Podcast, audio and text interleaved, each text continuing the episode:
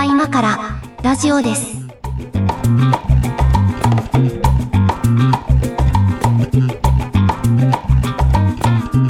ここは今からラジオです。お相手は上書きです。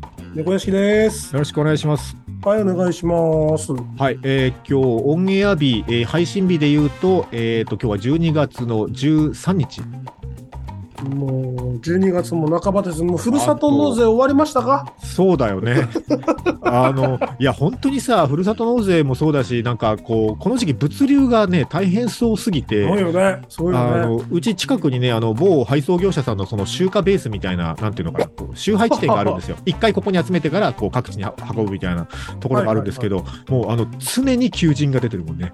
なんというか、もう1時間で、早朝の1時間でいいから働きに来てくださいみたいなさ、なんか感じになってて、まあ、この業界大変そうねと思ってるんですけど、まあ本当にね、普段からお世話になってますよ。早朝の1時間でいいからって言って1時間で済ま済むと思ってないんですけど、それで正しいんですかね？えーっとね、まあ、1時間があるかどうかわかんないけど、でも実際知り合いには、その繁忙期だけ、えっと、早朝会社来る前に、えっと、2時間とか3時間だけ働いてから、その仕事に来ることで、えっと、あれね、結構ね、単価がいいんですよ、その時給が。おー。だから、その月の数万円の小遣いにするみたいな働き方をしてる方はね、何人か知り合いにいるので、まあ、2、3時間だったら十分あるんじゃないですかね。タイパがよろしいのね。ハイパーがいいんじゃないですか、その、そうそう。うん。タイミーとかで募集してそうだね。ああ、タイミングとかも出してるかもね。うん出してんじゃない？やっぱ出してる気がしますね。うん、いや、本当ね、物流業者さんに大変お世話になっておりますが、そんな話じゃないですよ。今日はね、これも、これも前回に引き続き、あの、猫屋敷さんセレクトのね、トークテーマなんですけど、そのまま読みますね。えーうん鼻毛出てますよをうまく教えられる大人になりたいっていう話題なんですけど、ちょっとこれ俺だっけ？俺だっけか。え、そうだよこ。そうだよ。僕は書いてないですよ。僕書いてないですよ、これは。いや、これ完全に上垣さんが出したんだと思って、上垣さん、そうなんだ、鼻毛出てますって教えたいんだと思って。あ、そう。あ、まあ、あの、えっと、教えたいか教えたくないかで言うと、すげえ教えたい。教えたいかどうかで言うとね、すげえ教えたいけど、でも、まあ、その、こう、それとなく教える術がない情報ナンバーワンじゃないですか、これ。出てますよって言うしかなくないもん。そうだね。そう、そうだね。鼻毛出てますよとチャック開いてますよは、もうしょうがなくないですか？まあ、チャックはさ、うん。チャックはまあ、最悪その場でさ、うん、現状回復ができるじゃない？まあまあ、その場でね、まあ、あげりゃいいからね。うん、鼻毛って難しいじゃん。まあ、その場で鼻毛カッター持ってる人そんなにいないでしょうからね。ね、もう、そ、そこからさ、まあ、例えばその、鼻毛抜きを持ってたとして、鏡のあるとこまで行く時間、鼻毛を出しっぱなしにすることが確定してしまうわけじゃん まあ。まあまあ、そうだね。その人の意識の中で、いや、うん俺今鼻毛でと、とはいえ出てるしってなるわけじゃん。そうだね。あの、なんとか、こう、カプチーノみたいな、なんかこう、おしゃれな飲み物を頼んだとし、頼んだとて、とって、とはいえ俺鼻毛出てるしっていう時間が待ってるわけじゃん。はいはい。地獄だよね。うんまあ、あのー今の、こう、ご時世的にはさ、その、マスクつけてても不自然じゃないからさ、あの、マスク持ってりゃつければいいと思うんですけど、とりあえず。なんか、こう、つけてる人もつけ,、つけてない人もいるから、つけてても不自然じゃないので、まあ、つけりゃいいと思うんですけど、まあ鼻毛って、な、なんですか、まあ、あの、害はないじゃないですか。例えば、その、なんていうのかな。チャック開いてますはさ、あの、ややわいせつじゃん。なんか。チャック開いてますはさ、あの、い、本人がそれを意図してなかったとしてもよ。本人がそチャれを意図して、ック開いてます？チャック開いてます。ちょっとわいせつな。いや、あだから仮にさ、あの、意図的に開けて出してたらそれわいせつじゃん。ああ、まあまあまあまえ？あ。見せようとして下に何も生えてないみたいな、そういう見せようとして、意図的に開けたらわはいいせつじゃない。はいだからその、こう、意図してなかったとしてもさ、その、ややわいせつ性を伴うというかさ、なんか、あの、見えてるもの的にそうじゃないですか。あの、わいせつを伴う、わいせつ性を伴う。うん見えてるもの的にね。だけどまあ、鼻毛はさ、その、こう、まあ、決して綺麗ではないけど、別にそれが出てたとてさ、その、なんていうか、こう、実害は少ないというかさ、別にこう、見たくない人は見見なきゃいいし、なんか、まあねそれによって誰かの気持ちをすごくえぐることはない、ないぐらいのことじゃないですか、まあ言うても。な、ないんだけどさ、ないんだけど、なぜあの毛はさ、うん。我々の心をこんなにもかき乱すの？あの、例えばその、今朝髭剃ってくるの忘れちゃった、みたいなうん。感じで、えっと、じゃあ夕方ぐらいにもう結構ボサボサ武将髭生えちゃってんなっていうのもさ、それなりに恥ずかしいじゃないですか、男性としては。まあまあまあ、そうね。まあ認めないっ普ていうされてるよね。から、まあ、普段から割と剃ってる人であればあるほど、その1日ぐらいちょっと剃るの忘れてて、結構ボサボサ生えてきちゃったは、まあ恥ずかしいなという気持ちはあるじゃないですか。でも、それれよりは結構なんか2つぐらいレベル上な感じがするんですよ。鼻毛出て上ますだよね。上だよね。あそその違い何なんだろうなと思って、その同じ生理現象なのに。だから俺的にはもう、あの、なんだろう、ギャランドゥとよりもレベルは上なんですよ。ギャランドゥ見えてますよっていうのよりは上レベル上なんですよ。いや、ギャランドゥ見えてることないからね、その普通に。そ、どんなシチュエーションでもないよ、それは。なんでしょうね。なんかあったんでしょうね。やっぱ。ああ、だから、しかもあいつら結構い意図してないところで割と出てくることあるじゃないですか。なんかあの、カカールしてさ、カールして。カールして、この鼻の、なんていうの？この場所の名前わかんないけど、うん。トップオブトップあるじゃん？鼻の一番、一番尖ってるとこね。うん。その内側のさ、うんその内側のちょっとえぐれてるところ、こうえぐれてるじゃないですか。はいはいはい。そっからさ、象牙のようにこう、ギュルンって。出ると時ない？マンモスの牙みたいにね。あるある。そあるあるれが一番厄介ね。だからあの鼻の奥から出てくるやつはもうはいそれはもうケアレスというか、はいはい。ケアすればなんとかうんなるので、まあそれは、あの、切りなさいよなんですよ。その、象牙のそいつはさ、あの、はい予期、予期できないわけ。まあ、いつ来るかわかんないしね。なんか、あの、直前までさ、その象牙が外に出ないでこう横向いてて、はいはいはい、くはい。るんってカールしてて、なんか、わかるよ。あのー中で鼻組んだ瞬間に前をクンと向いて、こう、はいはいはい象牙がグンみたいなことって多分あると思うんですけど、うん。まあ、あれが、あれが、なんか出てて一番面白いし、なんか厄介だよね。そうそうなのよ。ちょっと面白くなっちゃうところが厄介だよね、あれ。面白く、カールしてればしてるほど厄介なのよ。シリアスな場面とかちょっと面白くなっちゃうところが厄介だなと思うけどね。なんか、あれ男性だけなんですかね？女性も鼻毛って生えるのかな？入るでしょ。まあ、ちょっとほら、なん、なんていうの？こう、こう、男性ホルモンとかの都合なんでしょうけど、こう、ひ髭っぽいものが生える女性もいるじゃないですか。うんうん。だからそれは別にその、なんか、こう、そういう体質というか、あなんだろうなと思うんだけど、だとすると鼻毛も生えるのかなと思って。で、入るんちゃう？だからその男性のさ、見たこともない道具をあいつらはいっぱい持っているから、なんか処理の中にそのそう、処理秘密道具があると思うんですよね。見たことなくないですか？女性の鼻毛って。俺はあるよ。え？ある？あるんだ。俺はあるよ。え、どんなシチュエーションで女性の鼻毛見るの？でそれこそデートに行って、デート？え、相手彼女ってこと？そう。で、ええそれあ言うの、のいや、だからそこですよ。そうか、いや、女性だったら100倍ハードル高くない？それ言うの。その時は俺はもう言えなかったわけ。ああ、そうだね。出てるっていうか、ちょっと出てるっていうのもあれなんだけど、うん。あの、なんだろう。相手がさ、その鼻ペチャでさ、うんなんかそのちっちゃかったらさ、別に見えることもないと思うね。うんうんうんでも鼻筋が通ってる綺麗な女性の場合って、はいはいはい。比例してさ、鼻の穴も大きくなるし。まあそうなるね。そうするとこう、なんか、綺麗な鼻だなって思って見てたらさ、うん。こう、あれって、奥に、奥にあれって、なんか、見つけちゃう時ってない？まあ、そんなつもりで見たことあんまないからね。鼻、あいや、あそう、鼻筋綺麗だなはわわかるけどさ、だからといって鼻の穴の奥見てみようとはならないからね。あんま意識したことないかもしれないけど。え、だからその、鼻のその通り具合にうん。比例して、うん。毛が露出する、その、機会というか、うん。可能性も上がるわけですよ。はいはいはい。なんか、あの、鼻毛もさ、その存在意義はあると思うわけですよ。なんていうのかな。うんその、外から侵入してくるものをブロックするとかさ、なんかあると思うんだけどさ、でもまあ、どうせ切られちゃうわけじゃん、彼らは。うん。出てこよう来ようとしても。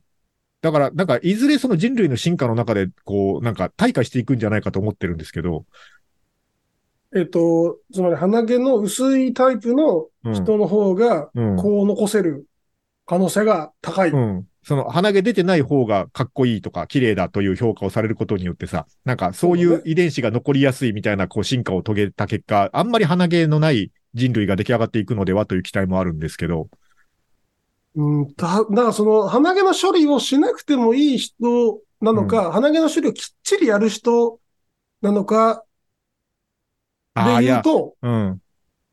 で言うと、多うん分きっちりやる人でも子孫は残せそうだから、いや、だからこれ、人間っていう生き物の難しさでさ、あの、多分動物界だったらさ、その、うん生存能力の高いものの方が生き残っていくわけですよ。なんかその狩りがうまいとかさ、なんかそういう環境に適応能力が高いものが生き延びていくんだけどさ、人間っていう生き物はさ、その、なんていうのかな。じゃあ、基本誰でも鼻毛が出るとしたときにさ、なんかうんこまめにそういうことを気にして、えっと、その自分の身身だしなみをチェックして、鼻毛の処理とかも、こう、細かくできるぐらいの性格の人の方が、多分仕事ができるみたいなことで、なんか結果的にその人間社会での生き延びやすさがそういうふうに作用すると思うんですよ。うん多分、うんうんまでも本来的にはさ、生き物としてはさ、その、なんかそういう、なんか生きるということにあまり貢献していない機能はさ、こう、存在しなくてもいいという理由で、あの、そういう機能がそぎ落とされていくっていう風な方が多分自然界に近いんだろうけど、うん人間社会の特殊性としてさ、なんかそういう細かな仕事をきっちりできる方が、あの、出世しやすいとか稼ぎやすいみたいな感じで生き延びていきそうじゃない？社会的な到達というやつですね。そ あそうそうそう。なんかそ、そんな感じかな。うんうんうん。うんうんそんな気はする。だから、その、あんまり鼻毛の薄い恋がうん。生存性、生生存性能に影響してないうん。のが現代なのかもしれないですね。だからもっと言うと、あの、鼻毛を一切見せたことがない人ってのは何らかの処理をきっちりやってる人だから仕事ができるんではないか説ですよ。細かいところに気配りができるんではないかというね。ないか説ですよ。だ逆に言うと鼻毛がめっちゃ出てるおじさんとかと仕事するときはちょっと気をつけろっていうことにもなるね。あれだけどころか耳毛も生えてるみたいなおじさんとかは、二日に一遍ぐらい鼻毛出てるぞっていうおじさんと仕事するときは気をつけろっていうことかもしれないですね。なんかあの、いい の今日この話で。口口ひげのさ、はい。口ひげもなんかちょっと最近流行ってたりするじゃない？ああ、はいはい。あの、口ひげのと鼻毛の境界線ってあれどこなんですかね？いやー、だからあれわかんないのよね。その、僕はあんまり髭を生やそうと思ったことがないからわかんないんですけど、多分髭の生え方ってさ、ちょっと個人差がないですか？その、どこにどれぐらい生えるかっていうのは。その、なんか、こう、生えるに任せて生えさせた時にさ、どういう風に生えるかっていうのはかなり個人差があるなと思ってて、うん。あの、えっ、と、山田孝之さんとかさ、結構すごいじゃないですか。下半分、ね顔の下半分髭みたいな感じになってるでしょ、で、あれ、多分その、まあ、多分1%ぐらい鼻毛だと思うんですよ、あれ。やっぱそうだよね。なんか、こう、分類すると。うん。鼻毛出ちゃってる状態でテレビ出てるかもしれないよね。ですよね。で言って多分1%ぐらい鼻毛だし、1%ぐらい耳毛とかも入ってると思うんですよ、あれ。なんか、ジャンルとしては。でもまあ別にかっこいい別にかっこいいじゃないですか、あれはあれで。だから、こ。う、うん、あの、木を隠すなら森に隠せかもしれないですね、それで言うと。生やせと。うん あもう、鼻毛の処理がもう自分は無理だと。でも生えちゃうっていう人はさ、やっぱこう、口ひげ、特にその、上顎のひげをこう、ふんだんに生やせばいいんじゃないですかね。そうだね。うん。っうん。そう、そうね。ていうだから、ていう話でいいのやこれ今日。役所広司さんとかもさ、もう、あはいはいはいすごいイそうだねケオジですけどさ、いいおじだね。うん。なんか、彼が、その、なんか、ビバンでさ、うんなんか、ノゴーンべきやってる時なんて、どっから鼻毛で、どっからヒゲなのか本当にわからない。なんかもう、しかも白いのも、黒いのも薄いのもなんか混ざって、とんでもないことになってたと思うんですけど、あれはでもあれでかっこいいわけじゃない。あれはあれでねらは鼻毛を見せられてるわけじゃん。そうだね。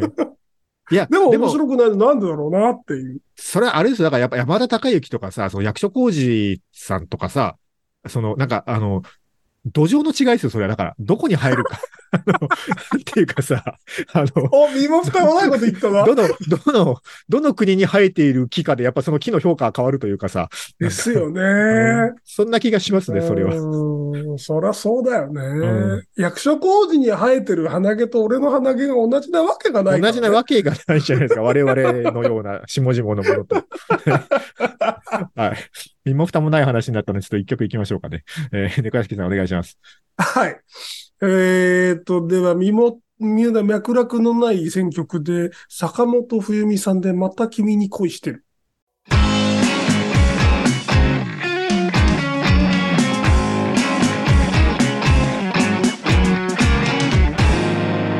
ここは今からラジオです。なんで、なんでこのタイミングで坂本冬美さん出てきたんだろう。え ごめん、なんも、なんも考えてない。ああ、そうですか。いやいや、いいですけどね。なんか、なんだろうね。僕はあの、いろんな音楽を聴くんですけど、うん。こう、本当にこう乱雑に何でもノージャンルで聴くタイプなんですけど、あの、演歌の方々の声ってやっぱ独特だなってすげえ思うんですよ。これ発声法というかね。発声法もそうだし、なんていうのかな、その、えっと、声質で言うと、僕はあの、ちょっと DTM とかをやるので、その、あの、音楽をパソコンで扱う時のそのプラグインソフトで、あの、スペクトラムアナライザーというのがあって、あの、うん周波数を見るんですけど、まあ、例えばこう、うん例えばボーカルの周波数が他の楽器とぶつかっててちょっと打ち消し合ってるなみたいなところを調整するみたいなミキシング作業とかに使うんですけど、はいはいはい。だからそういう意味で言うと、そのなんか、あの、楽器映えする音ってあるんですよ。なんか、音質というかね、声質が。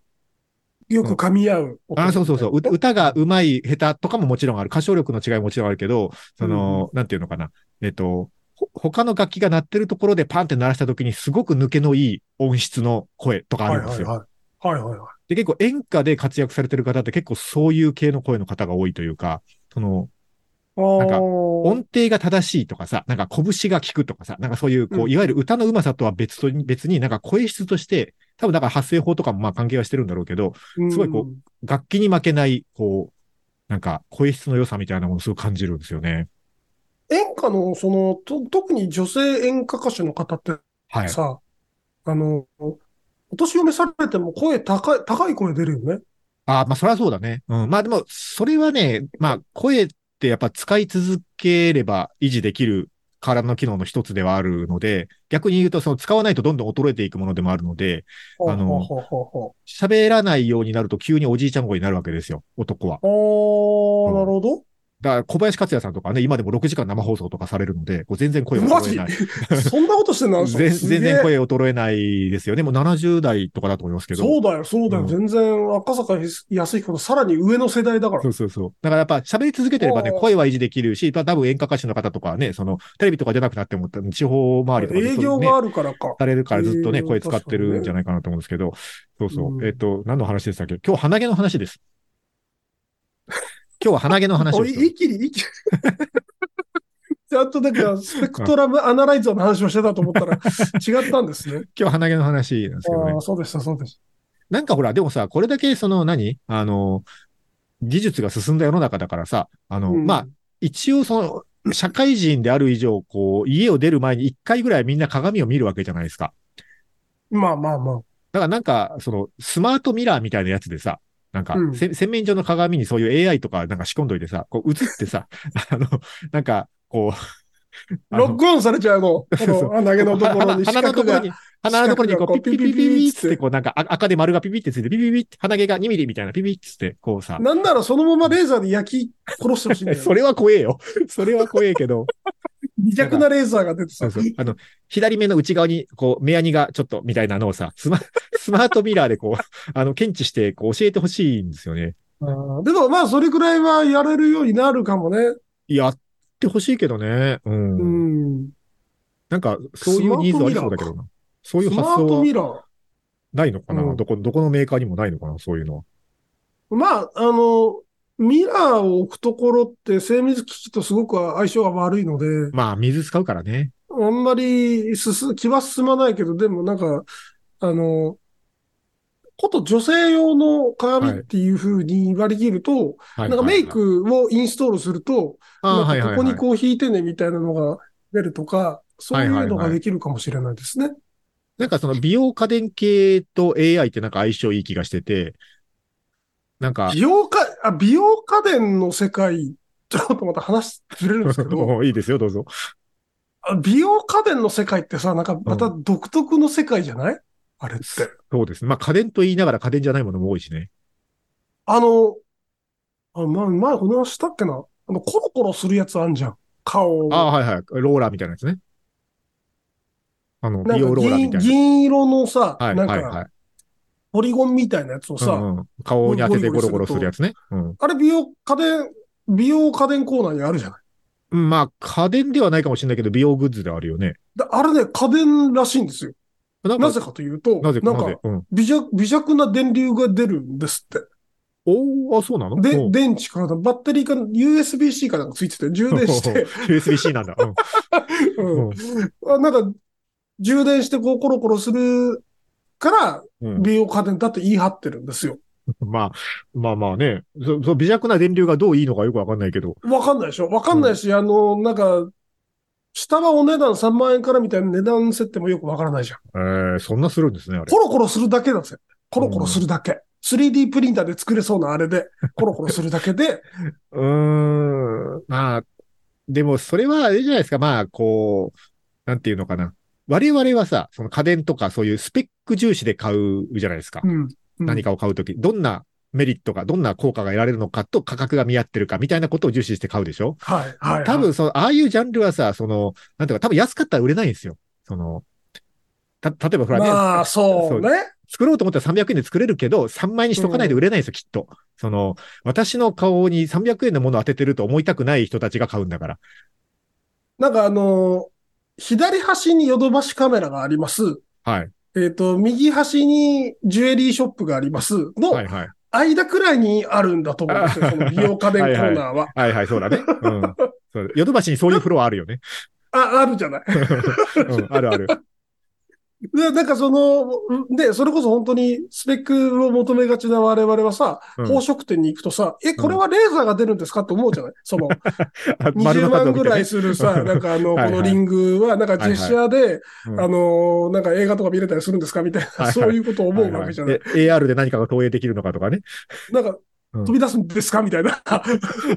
とか思っちなんか、なんか境目ぐらいにいるよね。はいはい、そうだね。美容家うん電っていうのは、なんか、そうだね。の、我々の期待する、その、なんか、微弱な電流が流れますっていうところもフォローしつつ、うん。あの、こコロ、コロコロするだけで3万円っていう、なんかその宝飾店側のなんか値段設定も持ちつつみたいな、すごくカオスな商ハイブリッド。ハイブリッド商品、そうハイブリッドなうん。商品ですよね。ええ何のあ話でしたのっけ、違う、違う、違うんですよ。あの、だから、僕が言いたいその美容家電の話はそうじゃなくて、はい。はい。あの、そういう、なんていうのかな、えっ、と、こう、まあ、そうね、だから、そう考えると、こう、テクノロジーじゃないのかもしれないなって気もするんだけど、でも、こう、本当にさ、そのメイクとかで綺麗になりたい、美容を求める人たちのさ、ところに、まだこう入り込めてないテクノロジーはたくさんあると思ってて、結局その今って、あの、カメラとセンサーがすごい発達してる時代だからさ、うん、うん。えっと、なんていうのかな。えっと、メイクをし始めたばっかりで、社会に出たての、こう、高校卒業したばっかりとか、大学卒業したばっかりの二十歳そこそこですみたいな女の子とかさ、うんうんうんま、まだメイク下手くそな子もいるわけじゃないですか。うん。えしたことないからわかんないけど、なんかそういう悩みよく聞くじゃないですか。そういう悩みよく聞くわけですよ。でもそんなのってさ、こう、あの、あなたに似合うメイクの仕上がりこれですよみたいなの、例えばいくつか見せてさ、画面上で、ディスプレイ上で。うん、うん、うん。仕上がりこれです、いくつか見せて、で、あの、あ自分はじゃあこれが好みだからって、それ選びます、みたいなさ、例えば。で、はい。で、こんで、今度はカメラでその、すっぴんの状態のやつを一回映してさ、じゃあ、まず、あの、りあなたの仕上がりのこれに向けて、えっと、まずはじゃあ、こう、下地これから行きましょう、つってさ、こう、なんか、あの、商品を指定してくれてさ、それでこうしましょう、つって、こう、画面の通りに従っていったら仕上がりのメイクになります、みたいな、こう、ガイダンス付きスマートミラーみたいなものをさ、全然作り得ると思うんですよ。そうね。なんか例えば。起動時に多分資生堂の広告が入るね。そうですね。そうなると思いますけど。うん。あ、まあ、そうね、ディスプレイだとするとそうなるかな。うん。配信広告があるでしょうねなるんじゃね？なんか、その、広告なし版と広告ありそうそうそうそう、そうなる、そうなる、そうなる。だし、えっと、ね広告なし版、広告あり版の、えっと、3万円するやつは資生堂だけど、あの、広告あり版の、あの、6000円のやつは、あの、すごい見たことない、なんか、あの、輸入コスメのやつが出てきます。まあ、いわゆるプチプラの、あの、何かしらが出てくるんですね。うん、そういう広告が出るようになりますね。違う、違うの、違うの。その、あの、そういう機能は実現できそうだなと思うけど、女性はあんまりそういうの求めてないのかな？男の発想で考えるとそうなるんですかね。なんかすごく男の発想な気がするよね。うん。うん。あの、僕は、これ、これ今回の話で言ってるよね。えっと、スペクトラムアナライターの話って今回ですよね。もうあさっき言ってたよ、多分。さっき言ってたよね。もう何回目の収録か分からなくなってきた。あの、その、そうさ、音楽を、あの、パソコンで音楽作ってますって言うとさ、なんか、あの、時々その、なんていうのかな。あの、かっこいいとか言われることあるわけですよ。なんていうのなんかあの、何？ボカロ P みたいなさ、なんかそういう活動やってるんですかみたいなこと言われることあって。はいあの、で、まあ、今時も世の中そんな人いっぱいいるから、そういうかっこいい人たちもいるんだろうけどさ、僕ら古参のーっていうのはね、もうあの、違うんですよ。音楽作ってる感覚じゃない。あれプラモデルなんですよ。なんか、感覚で言うと。うん、なんかまたわけのわからないことを言い出したぞ。いやいや、はいえっと、まあ、それ自分で作ることもあるけど、その、例えばさ、えっと、もう、い今と、昔はね、それこそ本屋で注文したりもしてたけど、最近はもう、あの、楽譜とかもさ、全部ネットで買えるわけ。あの、うん PDF でさ、買えるわけ。うんで、バンドスコアとか買うわけよ。例えば、その、はいはいはい。バンドスコアとか買うとさ、そのドラムからベース、キーボード、あの、ボーカルまでさ、すべてその、あの、楽譜がもう載ってるから、まあ変なね、それ楽譜通りに打ち込んでさ、近い音色を指定してやればさ、かなり近いものが出来上がるわけ、これは。私のベーシックマガジンみたいですね。そうそうそうそう、いうこと、そういうこと。で、まあ、まあ、まずはそんなところからやるわけよ。で、まあ、それだけでもまあ、た楽しめないこともないし、でもそれをじゃあドラムをちょっとこう、なんか、あの、パターン変えてみようかなとかさ、ベースをシンセベースっぽくしてみようかなとかって言ってさ、パーツを変えたりして、デコレーションして楽しんでるわけ。はいはいはい。僕ら古参 DTMer は。古参 DTA は。なんか、だ、大丈夫ですか？だ、だ、だいぶこの、はいあの、恥ずかしくなる、なるワードを出してますけど大丈夫ですか？あ、これ恥ずかしいワードだから、もうもはや自覚がなさすぎてわかんないんだけど。うん。そう。え、だからそう、はい最近はすごいよ、その、あの、ボーカロイドというか、なんていうのかな、うん。そういう合成音声の世界とかもさ、もうほとんど人間と差がないぐらいのさ、なんかすげえ AI 使ったいろんな技術がいっぱい出てきててすげえなと思って、まあ、チラチラそういう人が見てるけど、でも、なんか、ここね、あの、おじさんはなんか組み立てるの好き、組み立ててデコレーションするの好きだからさ、なんか、そういう遊び方なんですよ、D、まあ僕の場合の DTM はね、あの、他には違う人もいるだろうけど、どそう。プラモデル作ってる感覚で、ちょっと、ちょっと違うデカール貼ってみようとかさ、そんぐらいの話なわけですよ。あはまあ、でも、あの、中田康隆さんあたりは、プラモデル感覚でやってるなっていう気はするよ。ああ、そうね。だけど、彼はでもプラ版でパーツ自作したりするぐらいまで行ってる人たちですよ。あの、そうだね。あと、既存、既存パーツを使わないというか。女の子の調達まで含めてプラモデルだと思ってると思う、あの人は。ある、あるね。そうだね。ね。うん。ううんん。まあそうそう。突き抜けるとそうなるんだろうけど、あだから結局それで何が言いたいかというと、だそういう感覚の、そういう感覚の、プラモデル感覚のおじさんの感覚で女性向け商品を作っても多分はははまらないんだろうなっていう話。そうだね。もびもう、もうちょっとなんかプラモデルとかじゃない方向でしょうね。美容、うん美容とかの業界はそうじゃない人たちがやってるんだろうなって思ったっていう話です。なんか、そのアミカさんみたいな人が説得力のこあることを言って売れる商品なので、そうだね。だから誰々さんが使ってるとかが大事なんでしょうね、きっと。うん、だと思いますね。うんなんか若者の女の支持のある方が使っている。もし、あの、だから、えっ、と、今の総理大臣に支持があれば、うん。あのー女の子たちも彼のメガネをかけるのかもしれない。なんでいきなり総理大臣のメールの話始まったいや。僕全然、わけわかんないけど。な、何の脈絡もなく増税メガネの話がちらっとかすめてしまったんで、ちょっと言ってみましたあ。あまあまあ、まあそんなことあるからね。あの、村山富一さんは女子高生から可愛いって言われてたしね。なんか眉毛がちょろって長くて可愛いみたいなそういうことが絶対ないとは言い切れないよね。妖精さんみたいな話だもんね、あればもう。わかんない。わかんないけど、ちょっと話はあれだけど、やっぱね、あの、可愛いって呼ばれるおじいちゃん一定数いるよね。女性。いるよ。ね。そのジャンルにどうやったら入れるのかすごい気になるんですけどね。あの、いや、あの、入れられた側の感情はどうなってるんだって思うんいや、悪い。い気はしないんじゃない？悪い気してないのかな、あれ。してないでしょう、別に。え、じょ、可愛いって言われて嫌な気する？別にないと思いますけどね。いや、なんかその、なんだろうな。は、ちょ言い方悪いですけど、なんかその、な、何にも、何にもない人で、うん。何にもない空虚な人生を送ってきた人で、突然可愛いって言われたら、ワンザラ悪い気はしないなと思うんですよね。はあ、はあ、はあ。なんか、生涯、その、壺、なんとか焼きを作ることに命をかけてきましたの人が、うん可愛いって言われたときに、うん。なんか何かを、大切な何かとトレードオフをしてる気持ちになるんじゃないかなっていう。ああ、どう、どうかなこれ、多分だけど、その先週の話とさ、あの、多分近いんだけど、その、多分科目で無口で、あの、黙々と何かに打ち込むみたいなタイプの人、可愛いゾーンに入らない気がするんですよ。どっちかっていうと、ニコニコしててさ、なんか人当たりが良くてみたいなおじいちゃんじゃない？可愛いって言われる。まあ、ひふみんみたいな人だよね。あまあ、そうそうそうそう、例えばう。ん。うん。まあ、ひふみんも将棋に打ち込んできた人生だったけど、別にワンザラ悪い気はしてなさそうだよねし。てなさそうだよね。いいんじゃないですかね。なるほどね。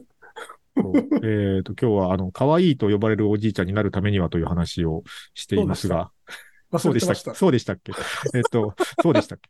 えー曲をかけます。えー、もうね、これしか出てこなかったんですよね。カモン達夫さんで鼻から牛乳。ここは今からラジオです。ラジオです。えっ、と、今日何でしたっけ？だから鼻毛の話よ。鼻毛の話だからこの曲にしたんだから。鼻毛。をどうしたら、こう、何、スムーズに教えられるかみたいな話？もういいんじゃないですか？だから教えなくて。自分だけ気をつけとけばいいんじゃないですか？鼻毛とさ、うん同じくらいさ、うん。その、青のりとかさ、ああ、はいはいはい。歯にネギついてるとかさ、ある。あるわけじゃん。うん。あるある。で、なんかそれをこう、それとな、いや、あの、あの根本なんですけど、その、うんそれとなく知らせることにこだわってるうちは知らせられないと思うんですああ、よ。そうだね。それはそうだ。スマートに教えてあげようとしてるから、うん。我々はその相手に教えてあげられないわけであって、でも、やっぱりそれは伝えてあげるべきなので、正面から伝えるのがいいと思いました。あ、そう？そうか。まあ、手に鼻毛伝えるならね出てるよ。伝えるならまあそれぐらいもうスッと言っちゃった方がまあね、結果いいかもしれないけど、そうね、僕は基本もう伝えないでいいんじゃないかなと思うけど、思うけど、えーっとそうね、あの、青のりで言うと、鼻毛はともかく、まあ青のりに関して言うとさ、その、もう男はね、勝手にしとけだと思うんですよ、それは。別に。はいはいもうつけるならつけとけよと思うけど、うん女性に関して言うと、その、あの、割と完璧な感じに見える感じの女性が、青のりとかがちらっと見えるのは、割といいなって思います。なんか。だからそこれれはそ、はまあ、ごっついのが出ましたね。それはそれとして、ごっつい性癖ですよあのありがたく、ありがたく、あの、いただいておくタイプかなと思いました、そういうのは。あの、それこそあの美容とかにすごい気を使って完璧そうに見せてる人にそういうのが見えるっていうのは割となんかあのあ今日いいもの見たなっていう感じがする。脇毛もつるつるなのに青のりだけついてるっていう、そのなんか、なんだろうね。